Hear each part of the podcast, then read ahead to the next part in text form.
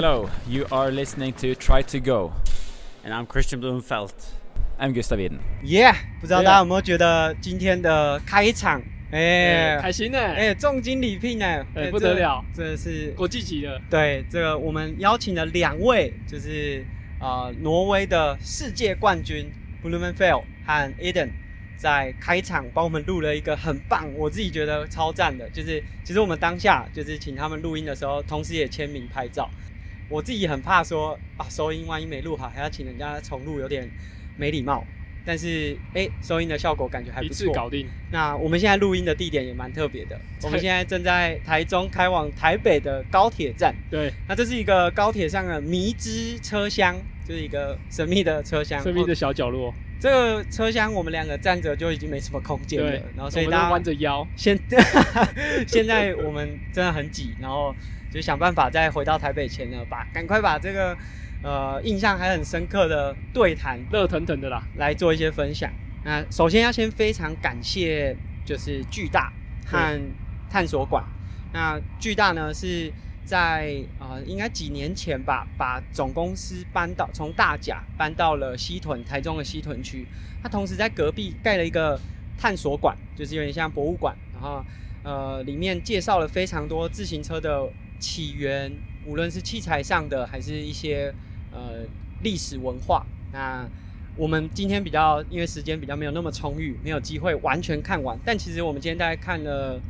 几个展区之后，就觉得哇很棒，其实很好玩，对就是大家以为就看一个博物馆会觉得很无聊，干嘛？这其实从一开始介绍单车怎么开始有单车，对然后到很多比如说风阻啊，还有一些什么陀螺效应的一些东西，我觉得就是会蛮吸引我继续看下去。对，那还是先跟大家讲说，如果今天音质不太好的话，就是我们真的是就是想尽办法挤出就录音的空间和时间，所以敬请见谅。那在这个单车的探索馆当中，就是我们认识了一些呃自行车起源，然后来由。今天最大的重点，就这是一个私密的行程。其实我们在参与之前都不太敢分享，但是呃，活动过程当中，其实巨大这边还有探索馆都有借由直播的方式，让就是全台湾的民众，如果对这些训练有好奇的话，可以有一些了解。哎，志强要稍微讲一下今天与会的人，就哇，现场因为我们有收到 mail，然后除了我们可以看到自己之外，也可以看到哎有发给谁，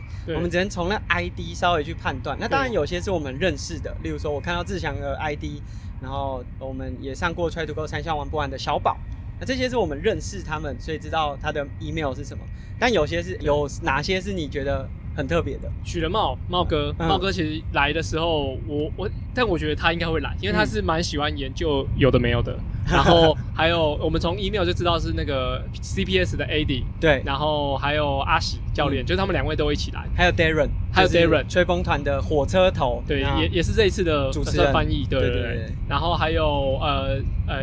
玩铁玩铁的修修身，然后李伟跟裴妍他们三个都来，然后还有二七七的小小花跟耀宇，对，其实都算是我们一直都认识的。对对对，对对。我觉得最特别的哎，就是我们把车开到这个停车场的时候，对对对嘿，有一个哇，这个下车气势就不一样哦。对，对下来我们觉得，哎，应该是吧？我就，我就跟志强不太确定，对我跟志强讲说，哎、这个是 Just Justin 吧？然后志强说，嗯，好不确定像有点。像当他把后车厢打开，我们看 Ken 用的车，看到他的 Ken 用，然后超帅的，就是出现在我们的眼前，就觉得啊，对啊，就是 Justin 啊，所以我们很兴奋的下车跟他打招呼。哇，等于是 Justin 是从加拿大来到台湾。对，那当然他接下来还有大鹏湾和台北马赛事，但我们真的很高兴，就是在现场我们遇到很多，就无论是我们在铁人赛场上会遇到，或者是有收听过我们节目，所以就是大家见到面都真的很开心。那这一场活动其实就是巨大和探索馆针对一些铁人三项领域当中精英的铁人，例如志祥，哎，谢谢谢谢，还有精英的教练，啊、也是例如志祥我可能就是刚好路过啦。那我们很感谢巨大的 Jeff 和探索馆这边对邀请我们参与，就是跟两位呃世界冠军真的是很近距离，因为我们除了一个小时的呃 Q&A 原本嗯就是有点像是原本就预设的问题之外，会后将近一个半小时哦、对啊聊了一个半小时就是有额外的这些互动。那我想两位 Blumenfeld 和 Eden 都是非常亲和的回答我们任何问题。我想大家听开头，就是嗯。他帮我们录这个呃开场，开场。就知道哇，这真的是非常具有亲和力。那今天我们就稍微和大家分享一下，就在这场座谈会当中，可能大家有兴趣想要了解的，那我们就先从器材好了，好。因为这是我呃擅长的，呃应应该是说我去之前就提问的，嗯。因为我问了 Blumenfeld 说，呃，在山铁车就是用计时靶、飞机靶的这种山铁车和公路车之间，其实会有蛮大的差异，骑乘上面。那他们是怎么在就是长距离和短距离的比赛当中去做调整？然后有需要多久的适应期间嘛？那当然，这原本的预设问题是给 Bremen，因为他在呃今年拿到上半年的 Ironman St. George 的世界冠军，然后下半年也有参加很多赛事，然后同时在呃包含上个礼拜、上上礼拜阿布达比的比赛是骑乘公路车的这样子的形式在参与赛事。那其实我们都自己自己都知道，说在多种车款之间的调整其实是需要花一点点时间的。不过伊登首先回答了这个问题，他说，其实他们今年整个赛事的目标都是以呃长距离的比赛为主，所以从五月一直到几乎是十月都是骑计时车。他说，其实他发现从计时车转公路车啊，好像不太需要什么转换的时间。对，他反而觉得说哦很舒服，因为计时车可能你就一直维持在同一个姿势，然后其实控车也是比较有挑战性。他从呃山铁车转到公路车，就是在准备、呃百慕达百慕达的那场比赛。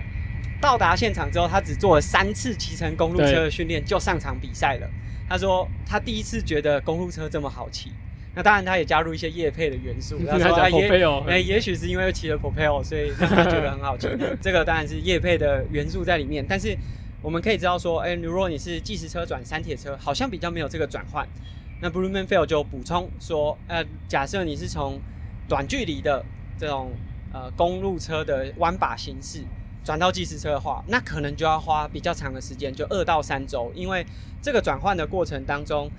你从原本公路车是可以不断换位置，然后骑的时候可以握不同的把位去调整，或者是站姿抽车的机会会比较多。到计时车几乎几乎就例如说你是比长距离两个半小时，就一直在那个维维持的姿势，是比较需要花时间去呃适应的。所以他对这个有多做出补充，就是从计时车转公路车比较不需要太多时间转换，但如果你从公路车转计时车的话，可能就需要花一些时间。那志强有没有就是关于器材方面？我觉得今天比较问的，呃，都是在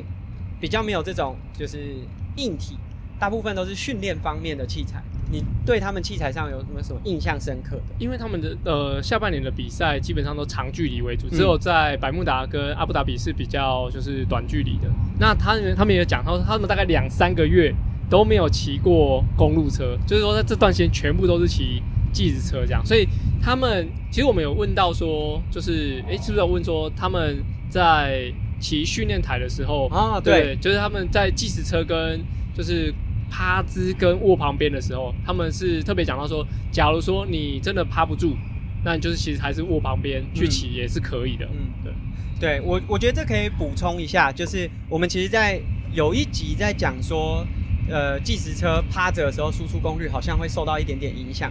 那那一集我们就讨论说，哎、握旁边跟趴休息把其实是有差异的，就是你的髋关节活动角度啊这些。那今天就有呃听众问到说，哎、假设你是在训练的期间需要骑训练台，那你要都坚持趴在休息把还是握旁边？那这个伊登就有补充说，因为在他们的情境当中，会骑训练台都是距离比赛很远，就是他们如果真的像例如说面对夏威夷的比赛啊，或者是一些比较重大的赛事，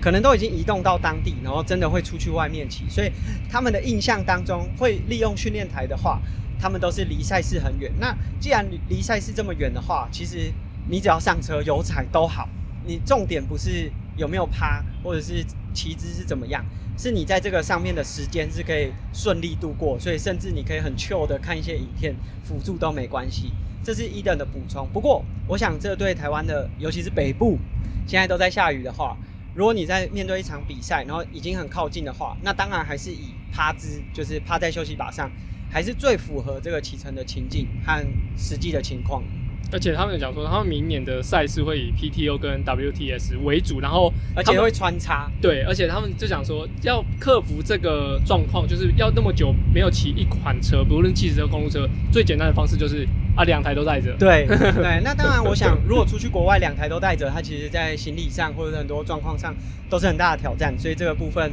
可能也是需要去，就是如果呃我们有听众，其实包含像今天与会的小花和呃耀宇，他们之前有参加 Xterra 世锦赛和 Ironman 的世锦赛，这两场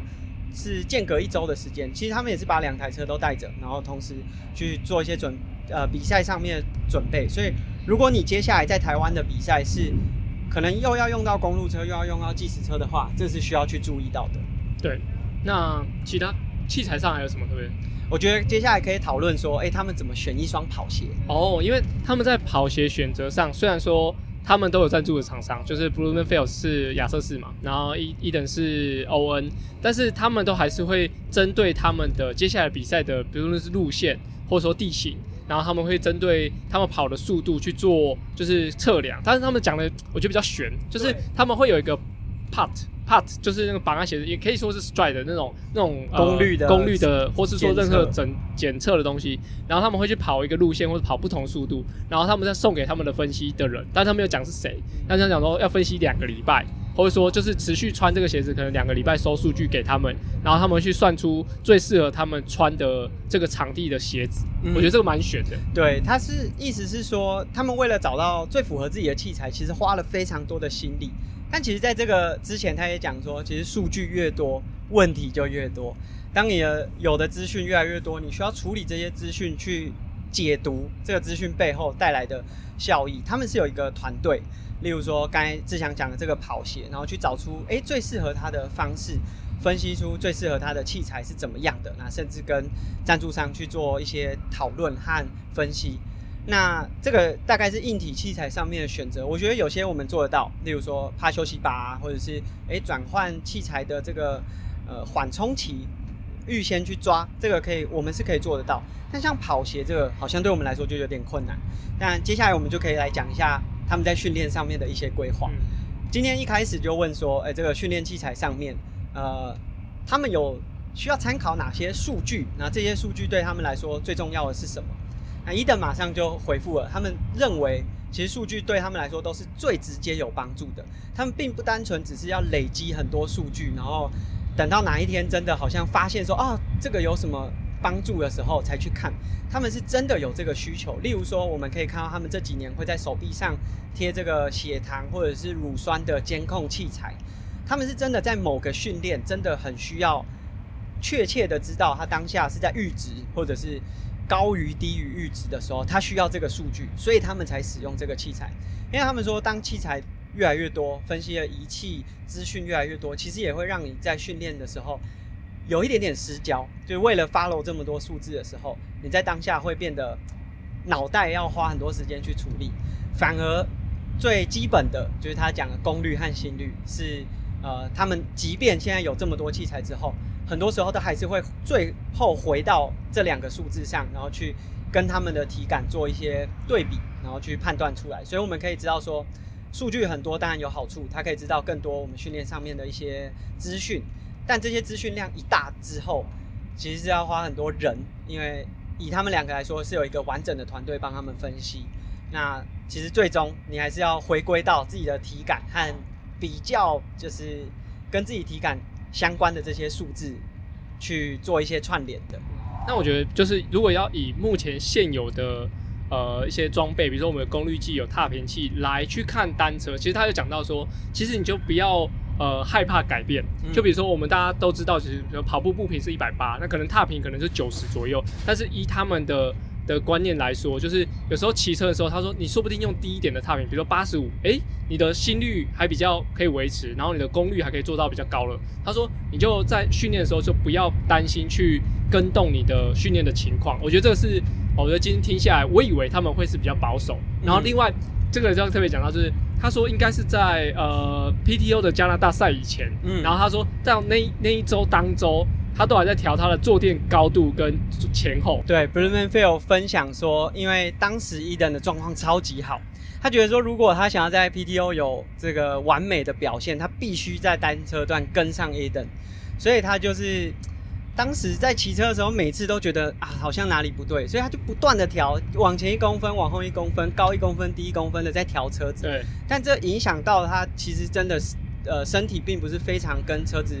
呃很结合符合在一起，所以我们最后也有看到结果。抽筋。PTO 的时候 e n f e l 抽筋在路边，对然后对 Aden 最后拿下了冠军。对，所以这个是在器材上面，其实他们花了很多时间在做挑选和呃选择。那其实跟器材有关，就是他刚才讲说，呃，他在跑鞋的这个测试的时候，他们用也许是分析啊，找到最适合的。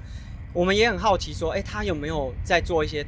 动作上的分析？我们刚才听到他们可能有采血氧啊、血糖来做训练上的辅助，那他们有没有做一些动作分析？例如说，你游泳下水的时候，啊、用水下的摄影机，或者是跑步的时候步态分析这些东西，去帮助他们找到更好的、更有效率的姿势。诶，他们说法是没有。对，但是他们只有讲说，呃，他们会比较客观的用这些数据，比如说他改了一个动作，那这对于数字上有没有改变？比如说他一样用同样的动作跑步，可是他步频或者说拉的位置不一样，然后他的数据上有比较好的输出表现，那这就是会有帮助。但是他们不会特别说针对用看到的的感觉去去改变，说我该要跑，比如说有人说你跑起来比较轻松，或是你跑起来比较累，但是那个是比较主观的，对那他们就比较客观一点。就我觉得他讲的是视觉上，我们都认为说那个动作分析好像是你看着那个影片，然后觉得说，哎、这个跑者很顺。然后我们常常想象很顺，就是像 Kipchoge，哇，跑起来好像哎、都不累，呃，不会喘这样子。那我们会觉得，哎、这是一个很好的动作。我们看到，例如说 Lionel Sanders，看他好像哦，每次就是像跳跃这样，在打拳一样的跑步，就觉得好像没有效率。但其实他未必是呃跟他的视觉，就是也也许眼睛骗了你。他们用的方法，我觉得也许不是我们能够参考，但是我们可以在概念上去思考的。就他们利用呃血氧的分析，呃呼吸的分析。呃，我们如果之前有看到 b r u m a n f e l 或者是 Eden 在挪威当地训练，他们会在骑车或者是跑步的时候就戴着氧气面罩，就这种吸带型的氧气面罩。他们用这些呃动作改变之后，诶，耗氧量和速度上面有没有直接？就他们非常结果论，就即便我动作很丑，只要这个是有效率，然后让我速度更快，那就是这个动作了。而且我们在这个座谈会开始之前，我们在车上对还讲到，哎、他们动作真的很丑，怎么什么什么之类的。但是他们刚刚讲完，就是他们的这个动作都是透过比如说 VO2 的评估，或者说整个耗氧或甚至心跳来监控的，就其实就把我的问题解答了。对，所以我觉得回归到我们，因为毕竟像那样子吸带型的这个呼吸分析，对我们来说，这个财力可能是没有办法负担。可是对一般的跑者或者是骑车，甚至是游泳来说，我觉得就是我们不要过度的去参考别人的姿势，或者是我们认为是教科书级的那个姿势，然后认为说我一定要这样做。其实我们的应该都有这个印象，就例如说，我知道这个姿势很好，我在健身房跑步，看着这个跑步机，我把它做得很漂亮，但我觉得超累。然后说，甚至我可能跑到真的累的时候，我这个姿势就崩坏了，啊，甚至让我更更快抽筋。所以我觉得这是在这个姿势分析上面，过去我们都觉得用影像，然后要完美的对称，就是你的左右脚落地啊这些东西都完美对称之后，才去呃，好像先射箭，然后再画靶，然后去把这个结果认知是说这是好的。但是他给我们的概念有点像是说，哎、他们就直接用 performance。用运动表现来定义什么是好的姿势，什么是坏的姿势。就是我感觉他们会觉得生理学大于力学，嗯，就是我们的眼中更觉得他应该要这个动作的，这是比较偏力学的，或者甚至什么角度的，但是他们都是以生理学的方式来来去解释这个。我觉得这个倒是给我有多一点的冲击，嗯对，就是生理学的部分对于他们来说是很重要的，大于力学。但我必须说，就是即便我们现在讲了这么多，然后大家可能哎、也有一个想法，但我觉得不需要就特别听完之后马上去做改变，因为我想很多东西留到现在，它还是有一些原因和基础知识在。尤其是今天这两位都是有点算天赋异禀，或者是异于常人啊。今天我觉得印象最深刻的就是伊等身上穿了一件黑色的 T 恤，上面写着“神选之人”。对，我觉得今天的座谈就有一种好像在听神选之人分享的感觉。他们的很多内容，包含我们等一下分享的一些内容，真的都是诶，我们真的如果要我做，我可能也做不到，而且我可能会因此受伤。那我们只能借由他们的一些视角来提供我们在训练上面有没有机会在好像一直停留在那个层级，有没有机会再做一些突破？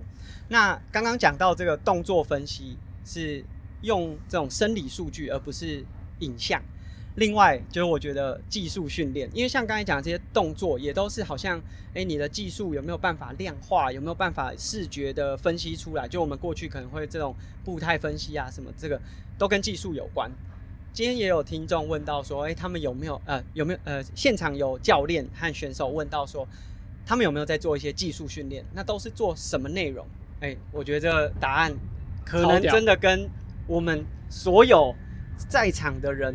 都不一样。对他们就是完全不做技术训练，对，完全不做。我们先以跑步来说好了，他们虽然说他们不做跑呃技术训练，但是他们会做一些训练是跟比赛完全不一样的。例如说，Eden 会跑越野跑，他借由越野跑的这个路线、跑步的风格和状态，让他的脚踝是更强壮的。他说他觉得啦，就是像今年他拿到 Ironman 世界冠军的时候，穿着这 ON 的跑鞋，超级厚底。啊，是不符合这个马拉松的规则。但他说这双鞋不是每个选手都有办法驾驭，也许就是因为他做了很多越野跑，让他的脚踝强度、下肢刚性达到那样子程度，他才有办法驾驭。那 Blumenfeld 的意思是说，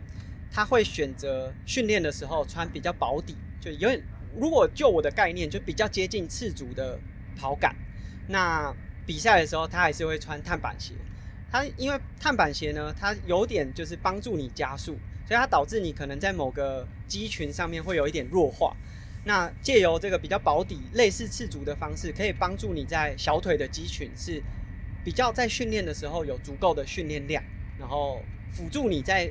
任何时候就这个身体的训练不会有偏废的。那志强，你有没有听到什么是比较有趣的？就在技技术训练这个面向上。然后他有讲说，这个可能要讲到重量训练那个，就是我们有问到说，他对于重量训练，比如说以游泳好了，游泳来说，重量训练对于他游泳有没有帮助？嗯，他说他的重量训练可能也做了一段时间，然后我上肢什么都拉的很多，然后变得很就是数字都很漂亮。对他们会做，例如说最大重量之类的对对对，或是说，哎、我哎引体向上那些都做的很好的，结果他说游泳都没有进步，对秒数上没有任何差异。对，他们就有点舍弃这一段，但是他们还是会做很多下水前的，比如说弹力带的一些热身啊，可能他没有说很长，他说轻重量，然后轻微的，我猜可能二十分钟，嗯。因为他他他们的那个 YouTube 影片，你有看到他在岸上做一些热身，所以他们可能就是会很着重在这些岸上的东西做完就下水，嗯。而且也不会做太多的重量，尤其是可能是游泳的部分，他特别讲到游泳，嗯。对，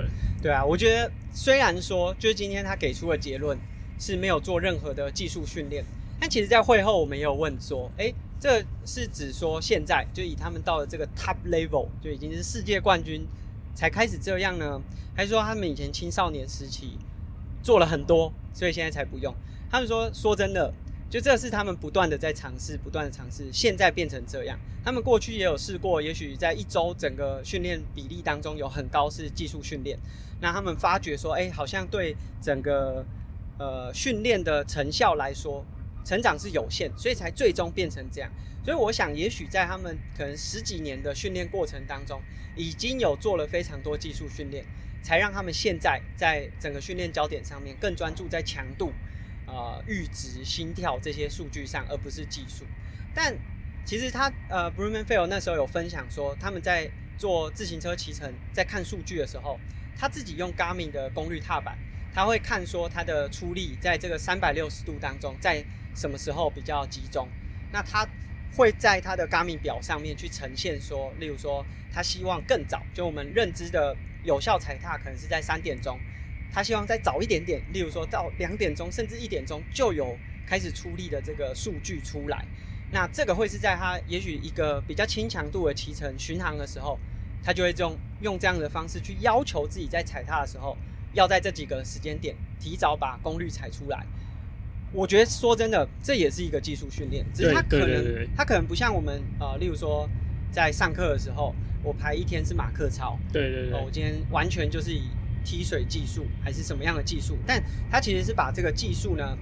用更直观的方式，在他训练中，也许是在比较轻强度或者是热身的时候就已经做了。那这是其实他们花了十几年的时间，慢慢变成现在不会有专门一餐是以技术训练为主。嗯，那在讲到训练的话，其实他讲到十年前，就是这个可能在直播的时候，他讲的比较，我觉得比较夸张一点点，就是讲说他在青少年的时候就练到四十个小时，嗯所以那时候其实这对我们两个两个来说都蛮震撼，在座教练都很震撼对，。因为其实以前也有很多职业选手会分享一周的训练量，那时候就很惊人。例如说，呃，阿展有分享 Gomez 的教练，对。分享说他目前呃当时啊最巅峰的时候是三十五还是三十二个小时。其实那个我们听到就已经觉得很夸张了，但今天分享说四十的时候，哇，现场就是原来是这样，嗯但但是但是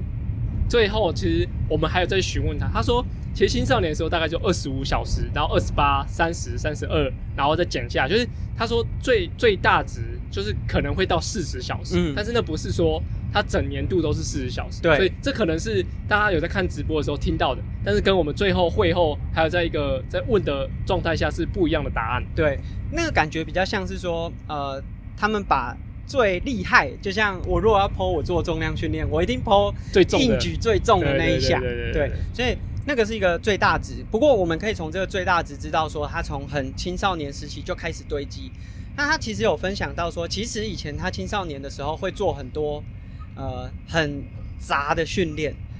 甚至包含我们刚才讲的这个技术训练。但是到了现在呢，他们把所有的时间都非常聚焦在，就是他每一分钟、每一小时都要很聚焦在这个呃有氧的强度啊，或者是阈值强度。就是简单来说，它是以功率或者是阈值来判断它的训练有效程度。所以这是他们的改变，整体的时数没有太大的变化，但是聚焦的点其实是有一些影响。好，然后这这边就是可以再讲到，就是接下来讲一些营养的部分，因为嗯营养我们也听到其实蛮蛮 shock，就是他在诶 Kona 的时候，就是它的水壶啊，就是他应该特别改那个前置水壶，对我们一般前置水壶的容量可能就是六百到一千 CC 左右这样子的容量。对，然后他那时候是特别讲说，他讲的蛮细，就是说它的前置水壶的的容量，然后是四百克的碳水，对，然后呃那个时候他说前置水壶可以装到大概一千四百 CC，就在一点五公升，大概就是呃便利超商这种圆形的大的矿泉水的容量。嗯，对，然后后面屁股的两只水壶都是各一百六十克的水，应该都是七百五或是啊各一600百六十克的碳水碳水是碳水。糖啦，简单来说就是糖，然后下面的就是下管那只水壶，大概一公升。对，一公没有啊，一百克，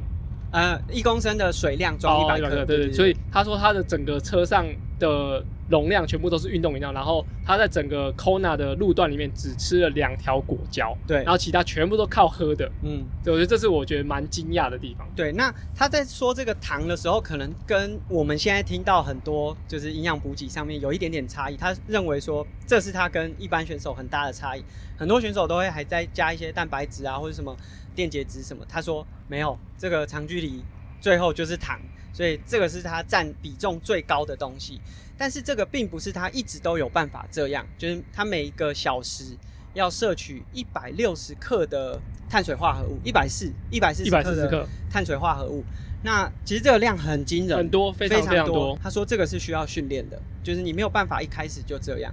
然后我们刚才讲到这个前置水壶容量很多，他说这也影响到它的骑乘控车，就是因为它的前置水壶可以装到将近一千五百 CC 的水，所以代表大概就是一点五公斤的重量在车头。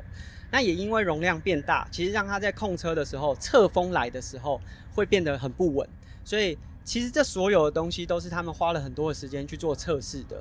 对，然后他有特别讲到，就是练习的时候的饮食就要跟比赛一样，所以我们以前很常听到就是哦，比如说今天是个轻松有氧期，那我们就空腹两小时或什么的。但是以他们的部分，就是如果是要做强度或是比赛接近比赛的一个状态的话，他们就会把就是吃的情况，就是一百四十克的碳水练习就会吃，而且他说甚至会更高，因为这会让他们训练的时候的品质或者是能做出来的功率是更高的。我觉得这个很值得我们去思考，就是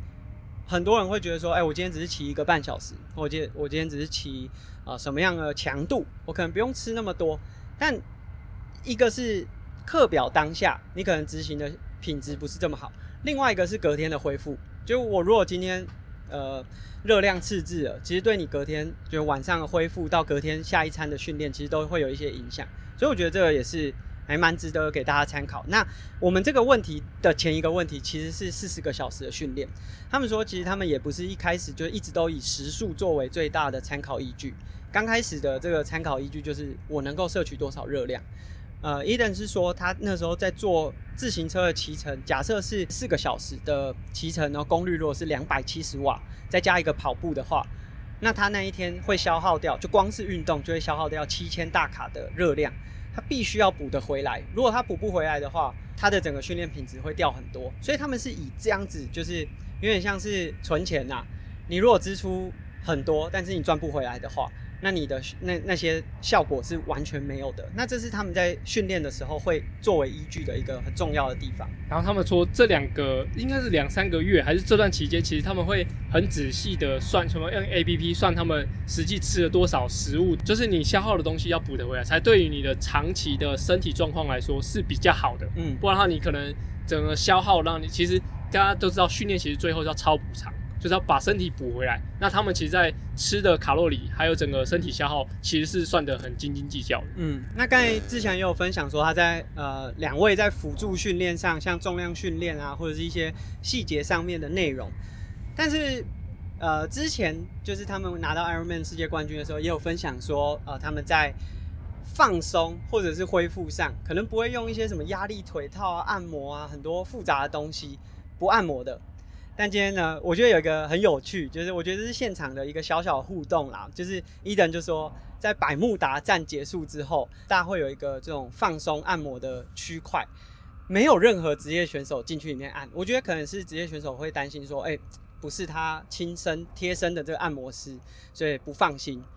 里面只有一个人，就是 Bruman Fail，然后他就笑说，啊，你不是 Parkes 讲说你都不按摩的？那他们说，其实那个按摩。呃，他们对训练来说是真的不太需要，他们真的会去按，单纯是因为按了心情比较放松，对吧？这个是我觉得比较有趣的。然后我觉得最后一个，我觉得可以讲一下，就是他们针对比如说要去不同地区的适应，嗯，他们大概会提前三到四周，如果是一个很大型重要的比赛，三到四周去适应它。那如果说他们在当地就会调时差，他们说会在白天的时候。就是跟很很早起来，可能两点起来，然后就用可能光这些仪器可以照眼睛，然后刺激你的可能交感神经。其实有点像是褪黑激素，因为我知道可能有些人时差问题，为了想要好的睡眠会用褪黑激素，但他们没有用这样子摄取的方式，它是利用光照，就有点像你为了调时差去晒晒太阳这种方式，让他们在不同地区的时候。就是作息可以更正常一点，然后他们说会在晚上的时候先戴太阳眼镜，然后就有点培养睡意。他说看起来很酷，但其实那个只是为了要早一点想睡觉。对，我觉得蛮有趣的。那接下来就是我们自己私人的问题。Hello, my name is Ken, and I will speak Chinese. So, 呃，我的问题想问 Eden，就是我想这顶帽子真的是非常神奇，就是戴着它拿下世界冠军，同时。就是被捷安特看到，然后有获得非常多的资源。但我想，其实真的有蛮多选手，包含我想伊登在过去也都是很优秀的选手，但可能没有被品牌商注意到。那现在其实，在不不管世界上或者是台湾，也有很多很优秀的选手，很努力，然后可能没有被发掘。想问他说，在这一段时间，就是他从以前这花了每周四十个小时在训练，那对于这些还在成级，然后还在准备的选手。有没有什么心境上或者是建议可以给这些呃正在努力的选手？Thanks。因为我想他就是经历过这样子过程的选手。他说，就假设你的心态是一开始是为了希望可以变世界冠军或很有名，参与田三项运动的话，那应该会比得很辛苦，而且可能也很难熬过那个痛苦的时段。他说他当然一开始也都很希望可以变得世界冠军或是很高层级的选手，但是在这个过程当中，他是不断设了很多小的目标，小到就练，例如说滑水、滑手，就游泳滑手的时候的这个滑动的细节动作，只要可以达标，他都很开心。加上他自己本身就是一个很喜欢户外，很喜欢就是到各地去比赛，所以我觉得有一种对他来说，即便他最后没有变得很有名，只要他的收入不会让他饿死，他就愿意。继续从事这个运动，我觉得有点这样子的感觉。志强，你那时候听了，你有什么样的感觉吗？就觉得他是把生活变得很单纯，然后呃，即使他们现在就是可能物质或是名利都已经达到，但是其实他们有点无欲无求的那种感觉，所以我觉得这个是影响他们蛮大的一个部分。嗯，我觉得在当时他有分享说，他这五十一周，就今今天如果算是第一周，他接下来的五十一周可能就是 swing, bike, run, sleep, eat，就是这五件事情合在一起。他说这是他们最喜欢的。那后来能够变得世界知名，然后变得很呃获得很多人的赞助或者是世界品牌的合作，对他们来说都是加分，当然很棒。可是假设没有的话，他们还是很愿意做这件事情。对，我觉得这是影响他们变在现在变这么厉害的一个蛮主要原因。那志祥，你问他们的问题是什么？我问的问题其实就是，如果是像他们这个层级的选手，至少练了十年以上，那青少年的选手怎么办？然后他们就说，其实他们的目前的状态就是打破框架，因为他们就是做了其他人觉得就是不不是常规的事情。我觉得有点像以前的大破解去日本，对呃就是从日本去美国那种感觉，他才会有有所突破。那他说，即使有十个选手，就是呃他们都规律的训练，然后只有有一个他可能。不是那么的规律，或是干嘛？然后他做了不一样的事情，然后他也许练的比较少，或是做了呃不是那么常规的事，结果他成绩比较好，大家就会去看说到底为什么？嗯，对我觉得呃他们当然觉得说他们现在跟青少年选手是有一个 gap，就是一个呃断层，但是他们说其实他们也帮助不了太多，但是嗯必须要呃有人突突破框架，然后才可以让他们整个挪威越来越好。嗯，简单总整理一下，就是假设挪威现在有青少年选手，跟他们有断层，未来会不会变成他们的国家问题？就像呃台湾也有选手上来之后，哎、这后面没有人跟上。那他的意思是说，其实对他们现在这个竞赛表现来说，他们还没有办法去在意这个点，但是在比赛的过程当中，他们不断用自己的表现和训练的内容去改变当下的文化，它可以带到他们原本的这个俱乐部也好。那俱乐部的人看到他们的改变，会去吸收他们的优点。我觉得最重要的就是 open mind，就是我们过去可能就像他们会举例说，可能有哪哪些俱乐部是永远都一直做技术，他们带来一些新的突破之后，诶，有可能改变这个生态。那那个文化是很难，就是你单纯只是做一件事情，就例如说我成立一个新的俱乐部，我请一个新的教练来，因为他们说他们也有试着邀请一般的选手到他们的训练营，三周的训练营，可能第一周就大家都走了，就认为说，哎、你们做的训练跟我以前太不一样了，所以他们现在在做的就是打破这个框架。我觉得对我们来说也是一样，就是我们不断的去借由这些世界冠军的回馈，让我们知道很多不一样的视野。也许真的不是每一个都适合我们，但是我们在尝试过程中，也许会找到最适合的。今天非常感谢自行车文化探索馆以及巨大集团就举办这个与 Eden 和 Blumenfeld 的座谈会。那更感谢的就是姐夫 Jeff 邀请我们。姐夫本身也是一个铁人三项爱好者，那这两位世界冠军来到台湾，对他来说一定是哇忙翻天。相信只要你有在台湾期间遇到这两位世界冠军，都可以感受到他们的亲和力。那我们也希望说，就在今天这个集数，我想并不是所有的内容都对我们有直接，就是马上可以改变我们在训练上面的内容，但是也许可以激发我们一些不一样的想法。我想在内容上真的很难做到，就无论是训练量上、器材或者很多现实因素是做不到的。但也许这是可以打破你原本好像已经停留在那边很久的瓶颈，或者是一个训练的状态，好像黏在那边了。也许这个突然的激发，让你诶可以做一些尝试，去有一些新的突破。我第一次觉得，就是高铁从台中到台北速度竟然这么快，在会谈结束大概是五点半，然后我们五六点三十九分搭上高铁，那希望用最印象深刻的状态呢，去把这个内容完成。那没想到这一讲，诶，台北站马上就要到了。那今天我们也希望可以和听众伙伴有些互动，所以我们要抽出一张有 Eden 和 Blumenfeld 两位签名的明信片给我们的听众伙伴。那你只要在十二月十二号之前呢，分享这一个单集，就是 EP 八十三这个单集，在你的 Instagram 上面，那 tag 我们 Try to Go 的 IG。记得要设定公开，因为我们这样才能看到。那在十二月十二之后呢，我们会在呃 Try to Go 三项玩不完的 IG 上面公布获奖的伙伴。那同时，就除了这张明信片，我们也会送你一个 Try to Go 三项玩不完提供的小礼物。那希望今天的单集呢是对大家有帮助。其实我和志强真的很开心有这个机会。那当然，我们更希望说，也许有一天，就是会谈而且广受欢迎的铁人呢，是台湾选手，然后能够在民众面前用非常具有亲和力，而且知无不言、言无不尽的方式，和我们分享更多属于台湾选手的训练经验。那这是我们今天 Try to Go 三项玩不完的单集，下集见，拜拜。拜拜。Hi, my name is Ken, and this is Lucas. And we, we are running a podcast, Chinese speaking podcast for triathlon. Okay. And this is a gift for you. Wow. So Thank you. Thank you. So, yeah, black for black. Okay. yeah, very easy to. Oh, thank you. And also, we have a ask for you guys. So, like introducing yourself. Yeah. Uh, you are. Uh, I am Eden, and Okay. I'm Blumenfeld. Okay. Welcome to Try to Go. Okay. Okay. Yeah. Yeah. Hello, you are listening to Try to Go, And I'm Christian Blumenfeld. and I'm I'm Gustav Eden. Thank you. Thank you.